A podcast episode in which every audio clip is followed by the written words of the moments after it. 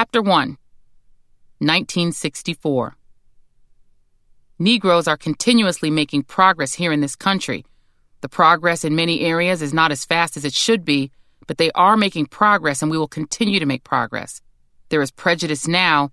There's no reason that in the future, in the foreseeable future, that a Negro could also be President of the United States.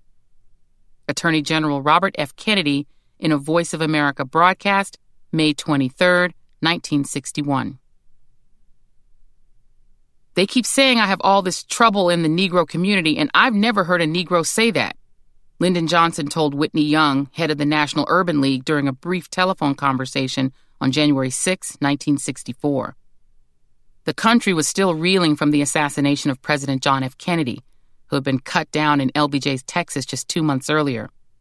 Racial strife rippled across the South, where black and white college students in carefully pressed and starched shirts and horn rimmed glasses sat down at Woolworth's lunch counters. Weathered women and men with sun drawn faces lined up to register to vote. And young pastors and children with old souls met the whip and the hose and the stone wall of white resistance and hardened fealty to segregation.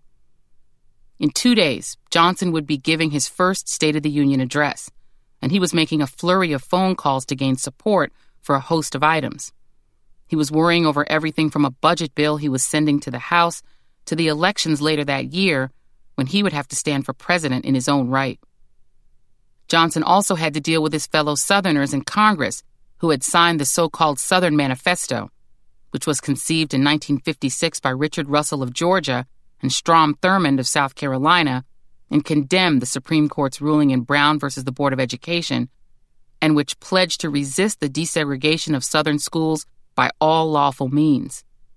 It had been signed by 19 Southern Democrats, all but the Tennessee delegation of Albert Gore Sr.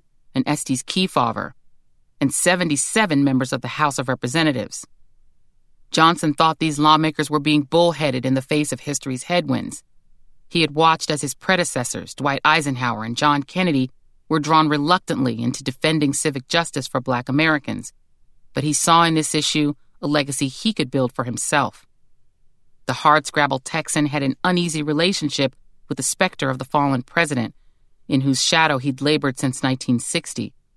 And he was incensed that even as he contemplated a pair of recess appointments that would place two black men, Spotswood Robinson III and Aloysius Leon Higginbotham Jr., on the federal bench, Jet magazine was questioning his commitment to the cause.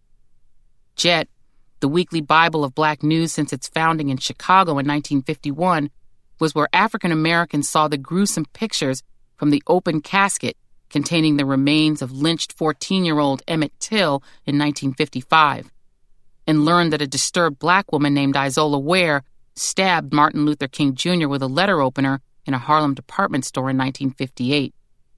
Now, Jet readers were learning that Johnson had not been photographed with any black leaders since assuming the presidency.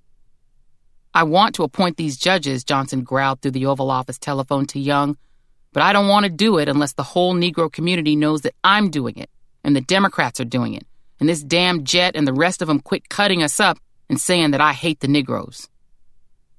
Young, along with other civil rights and labor leaders, including Roy Wilkins, the president of the National Association for the Advancement of Colored People, NAACP, Reverend Martin Luther King Jr., James Farmer of the Congress of Racial Equality, and A. Philip Randolph had spent three years lobbying, cajoling, and negotiating with the Kennedy administration for a civil rights bill that would put teeth into the 14th and 15th Amendments and bring the South into full compliance with federal law and civilized modernity.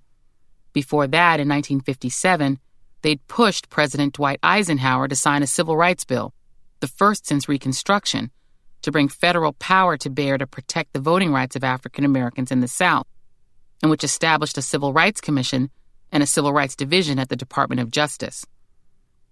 The strategy is as simple as it is profound, journalist Theodore H. White wrote in 1956. It is to alter totally the patterns of Southern custom and life. It does no good, the leaders of the NAACP say almost to a man, to send a rescue party south or mourn a colored man murdered in Mississippi. But if the federal government guarantees the Negro the right to vote down south, everything changes.